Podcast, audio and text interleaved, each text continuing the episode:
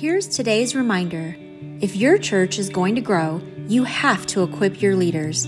But how do you do this? How do you empower the leaders at your church to lead well? Join us at equiplab.com backslash church leaders. We're here to equip your ministry team to thrive. Just go to equiplab.com backslash church leaders and join us today. Hello, friends, and welcome to the Church Leaders Podcast. I am your host, Jason Day. And in this series, we are exploring the church's stance on LGBTQ issues. This has been a pressing conversation for some time, and we believe it is only growing more important that believers and church leaders engage in this conversation with both love and wisdom. There are many questions that Christians are wrestling with, including what does it mean to love someone in the LGBTQ community while not compromising what the Bible says? Can someone be both gay and Christian? Should we use someone's preferred pronouns? And how can pastors best address these topics with care from the pulpit? We'll explore questions like these from multiple angles theological, academic, cultural, and social. We'll also hear from the local pastor's perspective. Our guests are more than experts. For some of them, this conversation is extremely personal. We hope that this series will be informative and will help you navigate this challenging area of life and ministry with wisdom, with grace, and with love. And now, let me introduce you to this week's guest. Welcome to the Church Leaders Podcast, conversations with today's top ministry leaders to help you lead better every day. And now, podcasting from scenic Colorado Springs, Colorado, here's your host, Jason Day. Dr. Mark Yarhouse joins me for this insightful episode. As a clinical psychologist, Mark has devoted his life to researching and assisting people as they navigate the complex relationship between their sexual or gender identity and Christian faith. He leads the Sexual and Gender Identity Institute at Wheaton College where he also serves as a professor and the chair in psychology. In addition, Mark is currently the chair of the task force on LGBT issues for Division 36 of the American Psychological Association. He has written extensively on topics of gender identity and faith, including his latest book, Emerging Gender Identities. On this episode, Mark and I discuss gender dysphoria and the rising young people identifying as transgender. Mark shares practical insights on how we, as pastors and ministry leaders, can better approach ministering with those who struggle with sexual identity with both compassion and conviction. Mark also provides three different lenses that we can consider as we look at gender identity. It's such a helpful conversation. You'll want to share this with your ministry team and your colleagues. So please now, won't you join me in my conversation with Dr. Mark Yarhouse? Mark, welcome to the Church Leaders Podcast. So glad to have you with us today. Thanks, Jason. I'm glad I could be here and have this conversation together. Yeah, it's it's a much uh, needed and very important conversation, Mark. You have really invested your career as a clinical psychologist, uh, researching, um, better uh, understanding, and assisting people as they navigate this complex relationship between uh, their sexual or their gender identity and uh, the Christian faith. Now, gender dysphoria, as we know, is, is uh, a complex issue. Uh, it's an issue that that um, not everyone fully understands. So, to begin, Mark, uh, can you help us? What do we really know, and what do we not know about where gender dysphoria comes from? Yeah, so let me um, just explain a little bit about what it is. So, gender dysphoria is the uh, experience of distress that can be associated with a lack of congruence between a person's biological sex and their gender identity. So, biological sex is usually through different markers like chromosomal, uh, the chromosomes, uh, gonads, or uh, and then like genitalia, and then that that uh, those markers and that that that uh, kind of biological presentation uh, can sometimes be discordant with a gender identity or how a person experiences themselves as like a boy or a girl or a man or a woman. And if that's distressing to them, we call it gender dysphoria. So a negative, difficult emotional state versus like euphoria, right, would be a positive emotional state. Mm-hmm. And so you asked a really interesting question like, what do we know about how people get there? Like, how does that even come about? And the short answer is we don't know how it comes about or why some people experience this.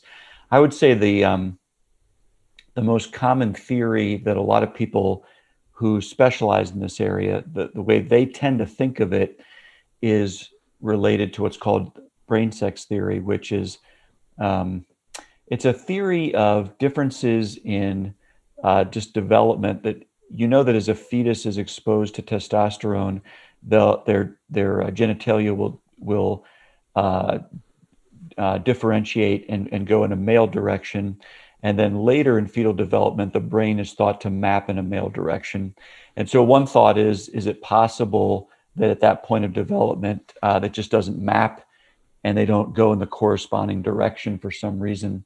But that's a theory, and you always have to distinguish theory from research that supports it. So um, the research there is pretty mixed, I would say. I'm not against it. I'm not critical of the theory, but I think you'd need a lot more research to really land on that being what's going on. Um, there's a couple other theories that are more uh, have to do with more environmental uh, experiences, like growing up, like uh, distance from your, you know, lack of kind of emotional connection, identification with the same gender parent, or like trauma history or things like that.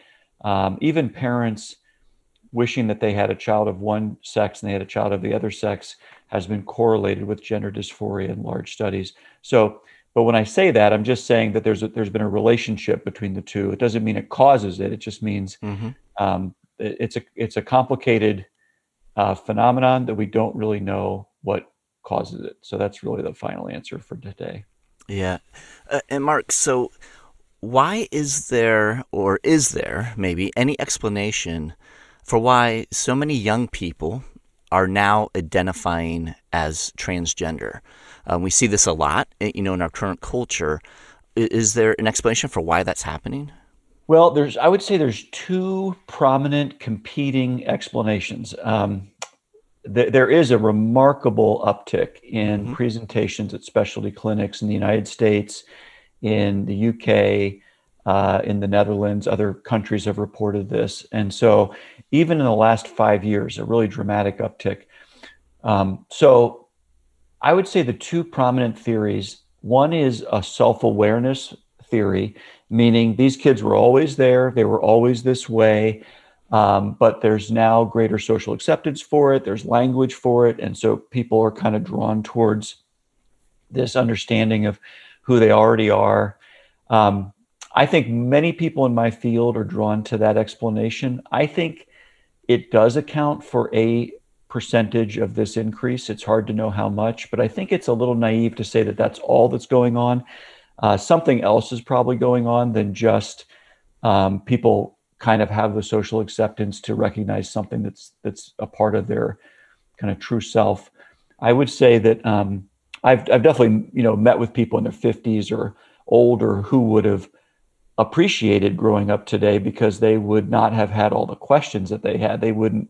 I remember one person I met uh, was scouring like a medical library to figure out what was going on with them. They thought they were schizophrenic because they just didn't understand what was going on this experience of their gender. Mm. But that was a different, you know, different generation. And so you're not going to see that today with a 15 year old, a 16 year old, because the language of being transgender is so prominent and uh, and widespread that they're not going to have that same level of questioning. So that's one theory. Self awareness theory um, probably explains some of the percentage increase, but I think it's naive to say it explains all of it. The other theory that kind of contrasts with that is sometimes referred to as a social contagion theory. And this is the idea that being transgender is more like a virus that people catch within their peer group, and it becomes this um, where a young person who's vulnerable to other things, they have other things going on, maybe a background with other traumatic events or other experiences, other co occurring mental health concerns. They're searching for a sense of identity and a sense of community, a sense of healing, and they find it in this space and it's kind of caught within peer groups.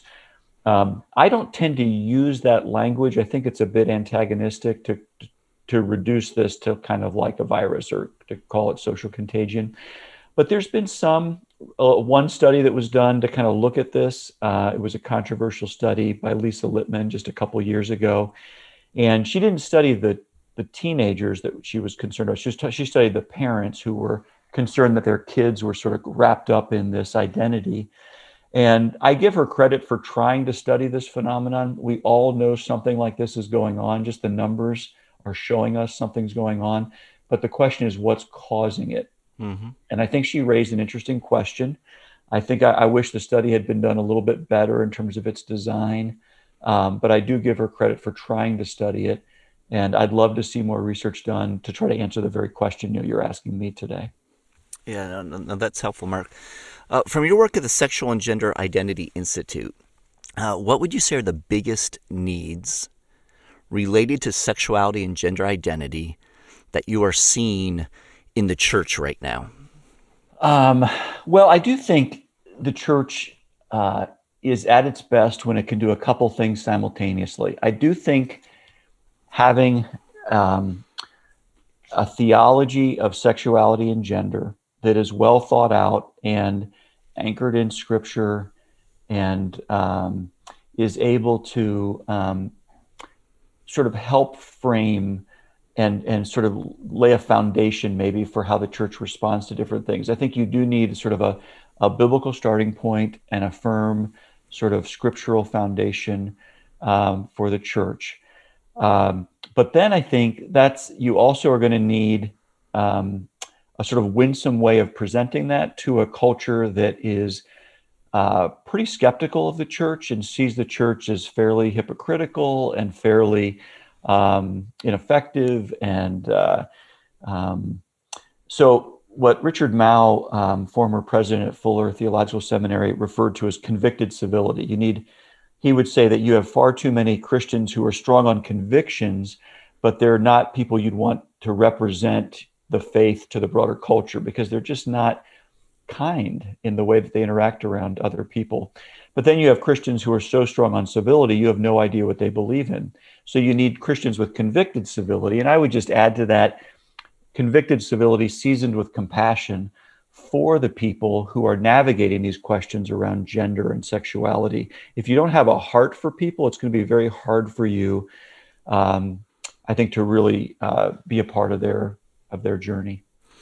So, how does a um, how does a church, how does a pastor, ministry leader listening now, how would they help embrace a a biblical understanding of sexuality that is uh, compassionate, but also has uh, you know true convictions in regard to uh, what we learn from Scripture what we learn from from living as Christ followers? Because I think that's the, the great challenge mark as I kind of you know look out across the, the, the, the church landscape is you have very differing opinions uh, across the church and everyone feels that their interpretation their understanding is is biblical right so so how do you kind of um, formulate that as as a pastor as a ministry leader and as a church yeah, I mean, I don't know that you do it individually. I mean, I think there's a Christian tradition. There's uh, there's a number of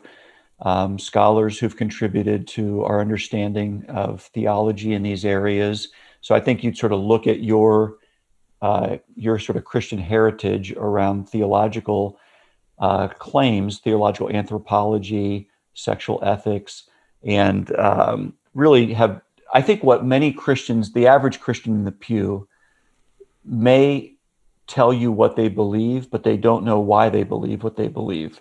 Mm-hmm. So you obviously you want pastors who have done that homework and can tell you not only what they believe or what their church's position is or the doctrinal understanding of this, but they've got it sort of anchored in theological anthropology, a coherent sexual ethic, uh, implications for uh, different uh, topics that we're covering today.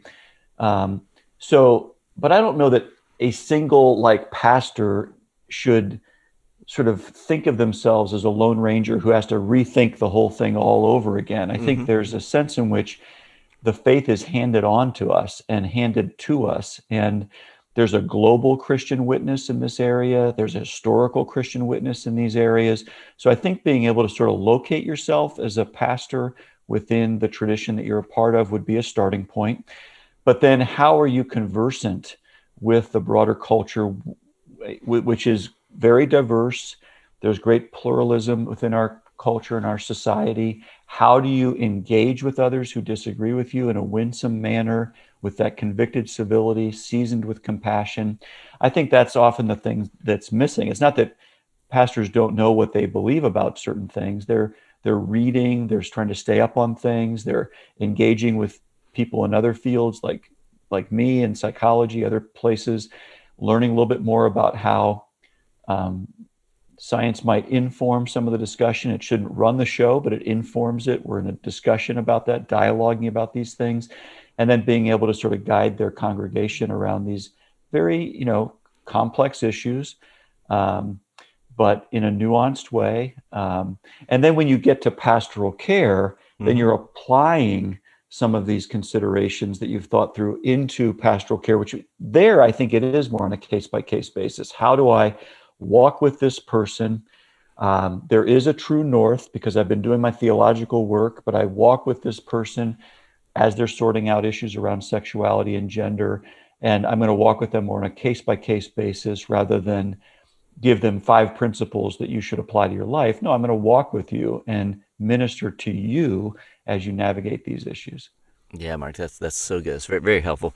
What are some as as we're looking at this? What are some of the common misconceptions and pitfalls um, that you've observed that Christ followers um, fall into, whether whether pastors, ministers, or even just you know Christ followers, parents, or you know friends? What what are some of those misconceptions that as they're engaging people in their everyday lives who are struggling with gender identity that they that they often kind of cling to. Yeah, let me let me add one thing to what I was saying, and this will bridge us into sort of what are the pitfalls. But I think there's lenses through which people see this topic, and I write about this a little bit in a book called Understanding Gender Dysphoria. But the, the three lenses are an integrity lens, a disability lens, and a diversity lens. And the integrity lens um, focuses more on the creation stories and God's original creational intent, and the idea that there's an, there's a um, an integrity to male female differences that God intended at creation, and it's the bringing together of those differences in the covenant of marriage that lays the parameters for what's morally permissible sexual behavior, but it also speaks to the concern about ad- adopting a cross gender identity that would go against that original integrity of differences by male female differences. And I explain that a little bit more in that book and, and sort of anchor it in a uh, evangelical theologian who writes a bit about that. But then the disability lens is a lens that says, well, the gender pieces here are probably better explained as variations that occur in nature. Um, but if you're a Christian drawn to that explanation, you would say, well, why do those variations occur? And probably you'd say it's because of the fall. So this group of people is drawn a little bit more to Genesis 3 and the story of the fall and how the fall touches all of creation, including our sexuality and gender. So that this group of people would see it a little bit more like hearing loss. Like hearing loss is, you know, the hearing is not functioning as it was intended, but it's not imbued with moral significance. It's not something you would see as kind of a willful disobedience or sin on the part of the person. Um, it's a variation that occurs in a fallen world. And so, how do we respond to this with compassion? The third lens is a lens of diversity. And this is where the broader culture has rapidly moved towards seeing diverse, you know, gender presentations as a celebration of diversity, as an emerging culture, as part of the broader LGBTQ community.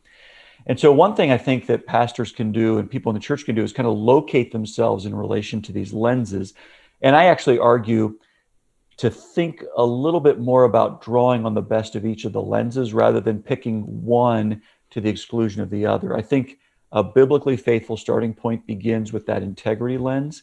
I love the compassion that comes out of the disability lens.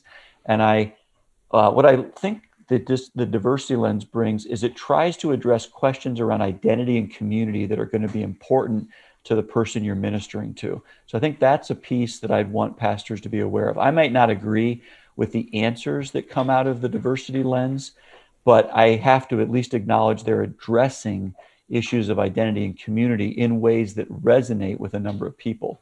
So, what are some of the misconceptions? One of the misconceptions is tied to the different lenses. Like, one of the misconceptions is that this is just willful disobedience, and that tends to come out of the integrity lens that somehow a person's making bad decisions and that gets them to this place of gender dysphoria and they just have to make better decisions. Um, so it's it's kind of like in John 9, right? The, the disciples come across the, the man born blind and they say, Who sinned that this person is blind? Did this man sin or his parents? Mm-hmm. And sometimes Christians in leadership can approach this issue the same way. Does this person sin that they have gender dysphoria, or did their parents cause this in this person? And I think that's that's not a good starting point in these conversations. I haven't met anybody who chose to experience gender dysphoria. This is something the person finds themselves struggling with, and they are looking for ways to, you know, respond to that. Um, but to call it willful disobedience, I think, would be a, a mistake. So that's that's one misconception, but it's tied especially to that one lens.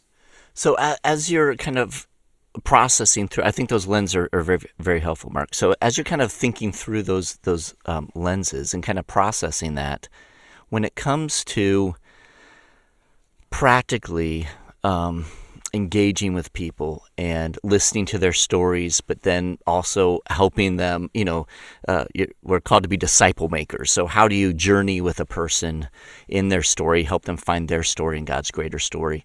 What what are some helpful helpful things that as your as your kind of life on life with people who are struggling with gender dysphoria um, that that we can do that would help point them um, to to wholeness and healing in their life through Christ, but in a way that's uh, compassionate. You know, what what are some of those things that that you see um, Christ followers, pastors, ministry leaders, you know, just friends doing that that is most helpful?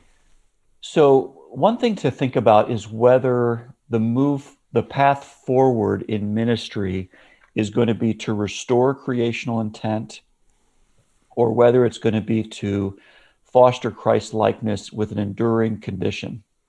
Hmm. And that probably goes back to the lenses a little bit.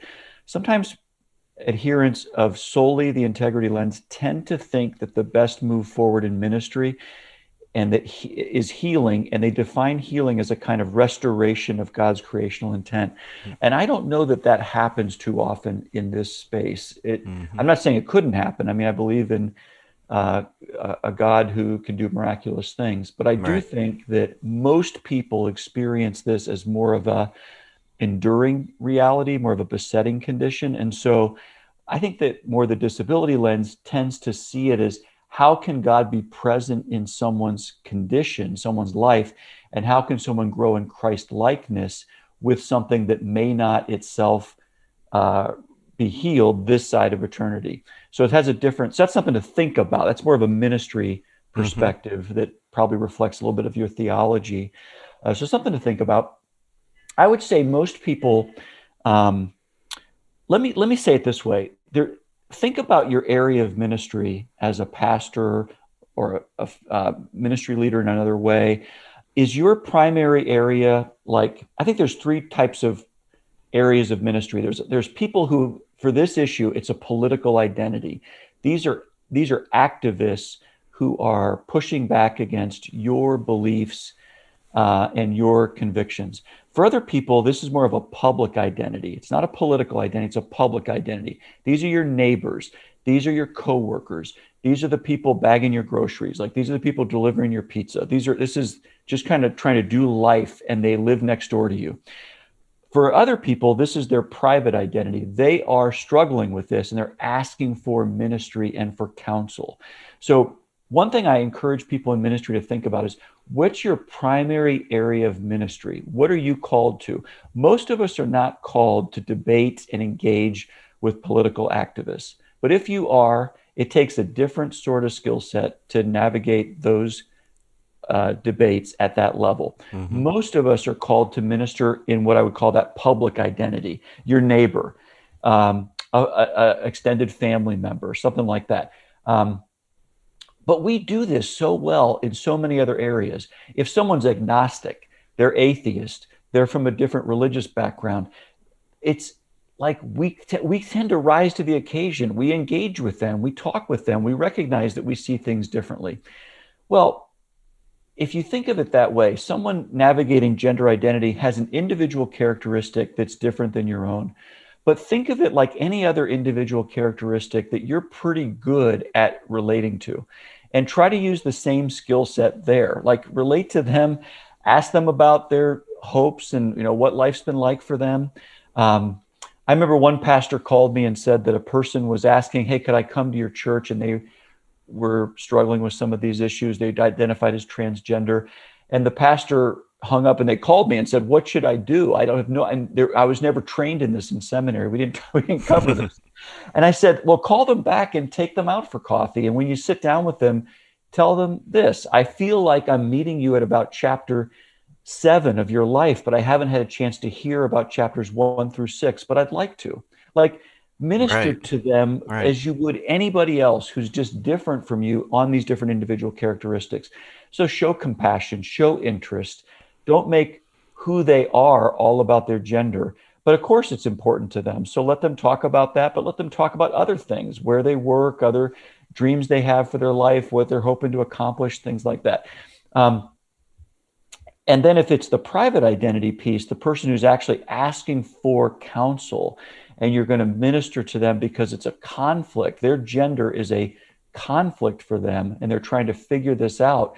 You've got to avoid little sound bites and memes that people do all the time in ministry, not just for this issue, but for grief and trauma and other things.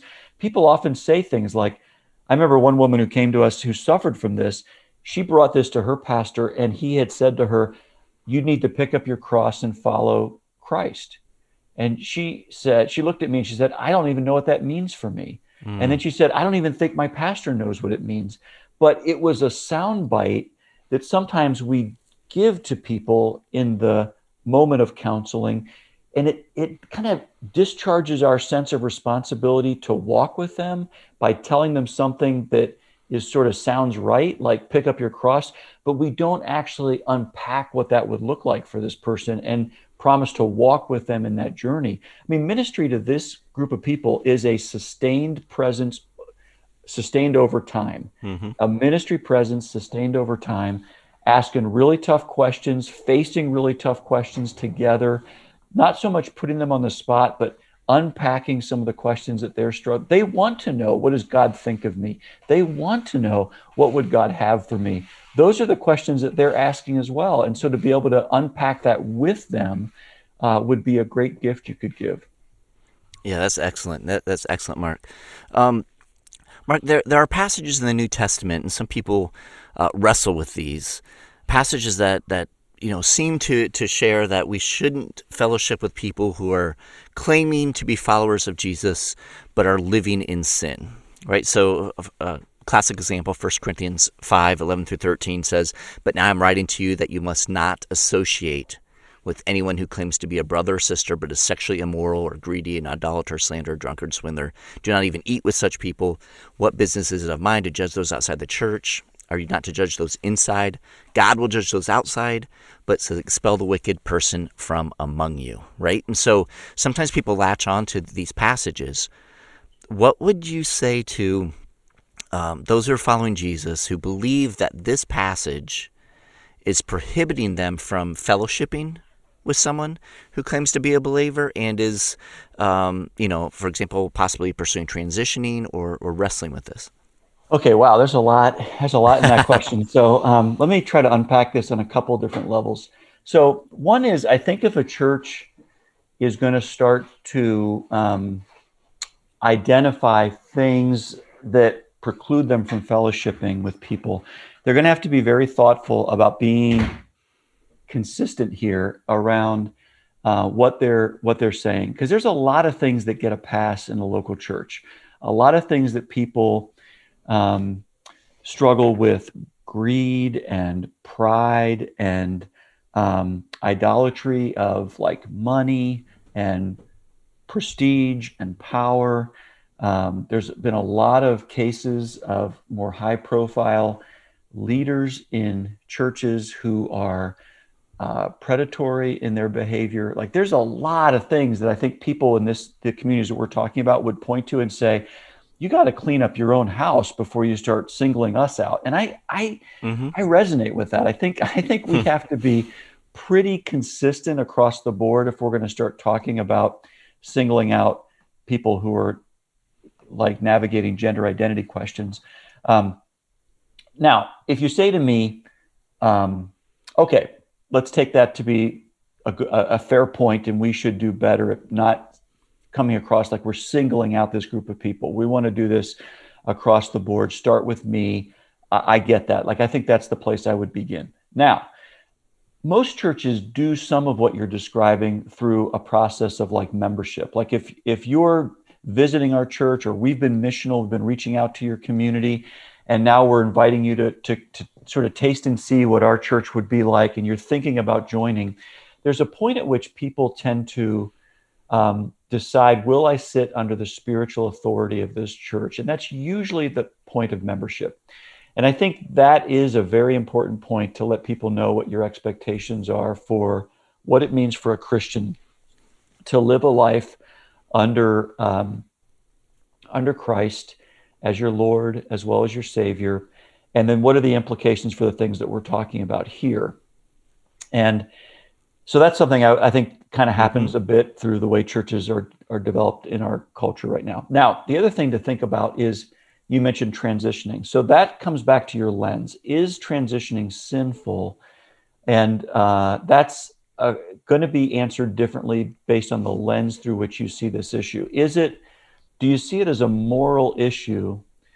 Transitioning is quite broad here. So, transitioning can mean socially, no medical interventions whatsoever. Just, I've known people who, like a, a biological female who just keeps her hair short and she tends to wear more androgynous attire that's not necessarily from the women's section of the store, but um, it's comfortable for her and it helps her manage her dysphoria. So that's not really a transition, but that's uh, maybe a partial like management of the dysphoria.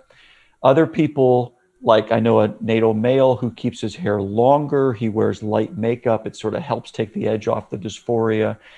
Like, is that is that sinful to do that? Is a question I think we're going to be grappling with I'd ask pastors to grapple with. And maybe they feel like it's easier when you get to questions of like surgical procedures or cross gender hormonal treatment or things like that.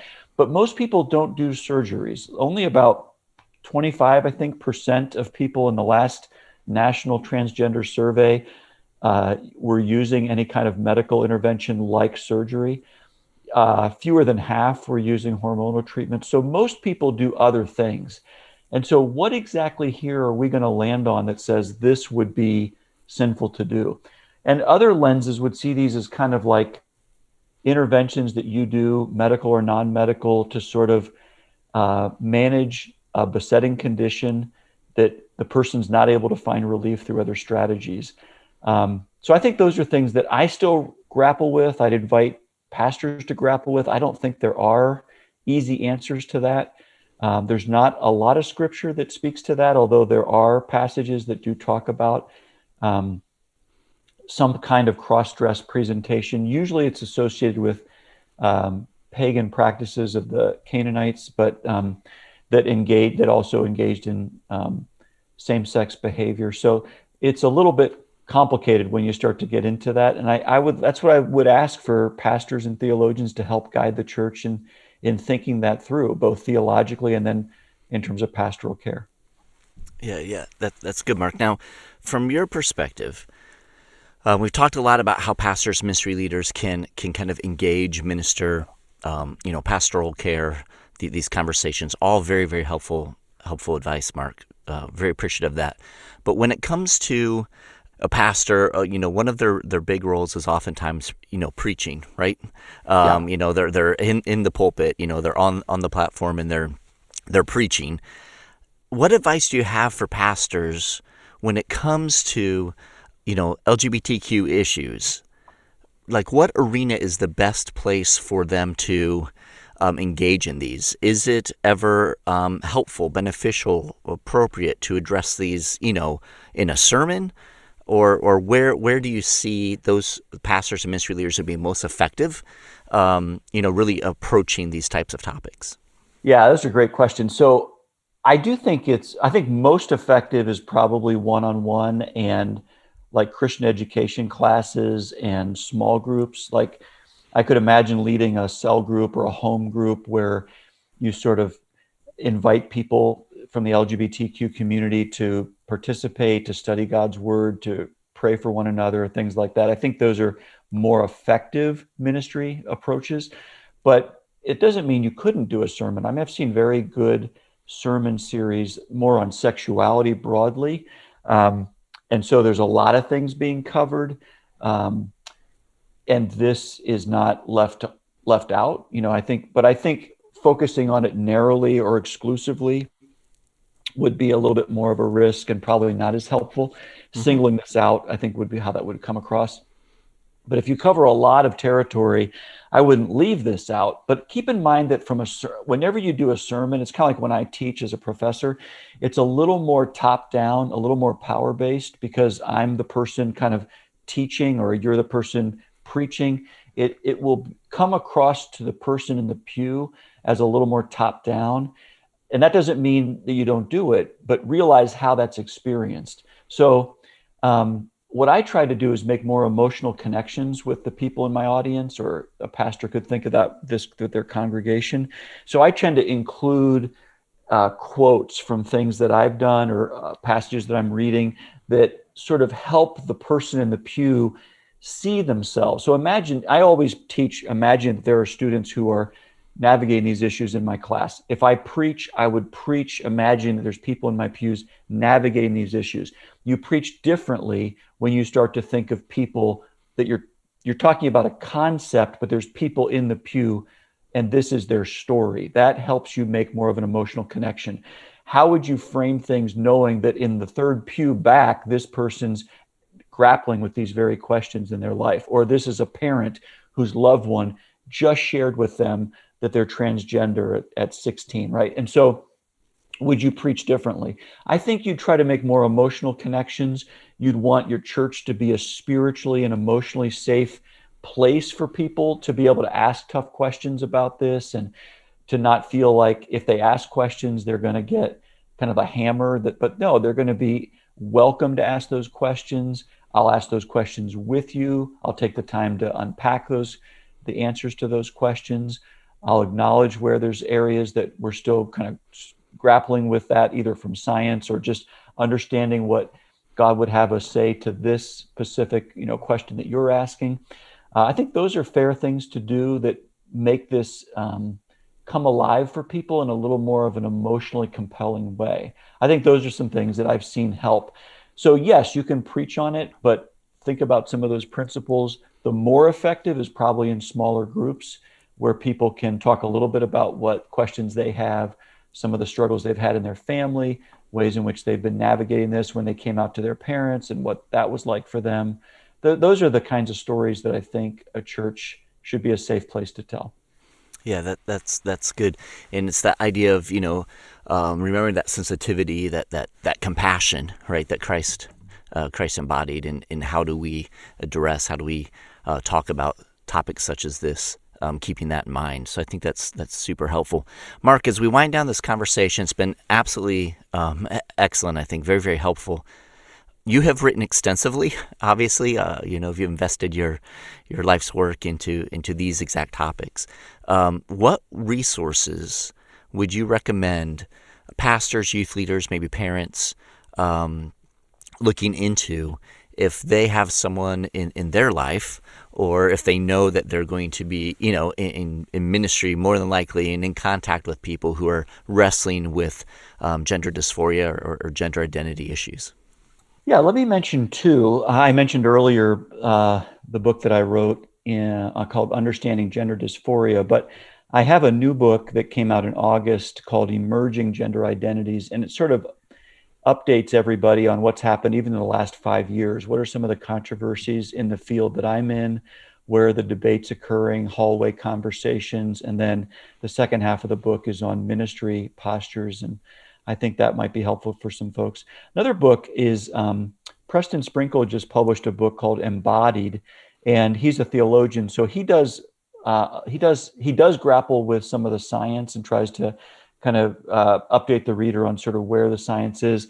And I think um, he does a nice job with that. And I think it's also especially good on asking more of the theological questions that um, I think pastors would grapple with. Where, you know, I'm a psychologist who spoke to some of that through those lenses and things like that. But I think Preston does a nice job complementing some of that in my work as a as a theologian mm-hmm. in helping uh, Christians think through some of the theological questions that arise um, from both science and experience. And he's a very kind of winsome writer who engages with the community, um, similar, I think, to how uh, we've been trying to talk about this today. Uh, so, not so much the culture war posture, but more um, what does it mean to articulate uh, a, a, Christian conviction in a diverse and pluralistic culture, but do so in a winsome manner. So I think those two books might be helpful to people listening to this podcast. Excellent. Mark, thank you so much again for making the time to be with us. Thank you for um, all that you do um, as you invest your, your time, your energy, and your um, expertise, continuing to learn, to grow, and then help us understand um, um, what you guys are discovering and uncovering so that we can uh, better navigate these with our friends, um, relatives, you know, our neighbors and coworkers, and, and really just live out the mission that God's called us to live. So, so appreciate uh, all the work that you're doing um, all the work that your colleagues are doing as well. I mean, the um, as you're you know providing these resources, the Sexual and Gender Identity Institute there at Wheaton, we just so appreciate all of that. So thank you for making time to be with us today. Oh, thanks so much, Jason. I really appreciate the opportunity to, to speak to you and to your audience. Awesome. Thank you, Mark. God bless you. Thanks. Thank you for joining me for this episode of the Church Leaders Podcast. Be sure to check out the other episodes in this series. You don't want to miss out on the full discussion. Also, don't forget to subscribe to this podcast so you don't miss any of our interviews. We'd appreciate it if you could take just a few moments to let us know your thoughts by leaving us a review on your preferred podcast platform or sending an email to podcast at churchleaders.com. Your positive reviews and ratings help other ministry leaders find us and benefit from our content. So until next time, this is Jason Daye, encouraging you to love well and lead well. You've been listening to the Church Leaders Podcast. For articles, videos, and free resources that will help you lead better every day, visit our website at churchleaders.com. Thanks for listening.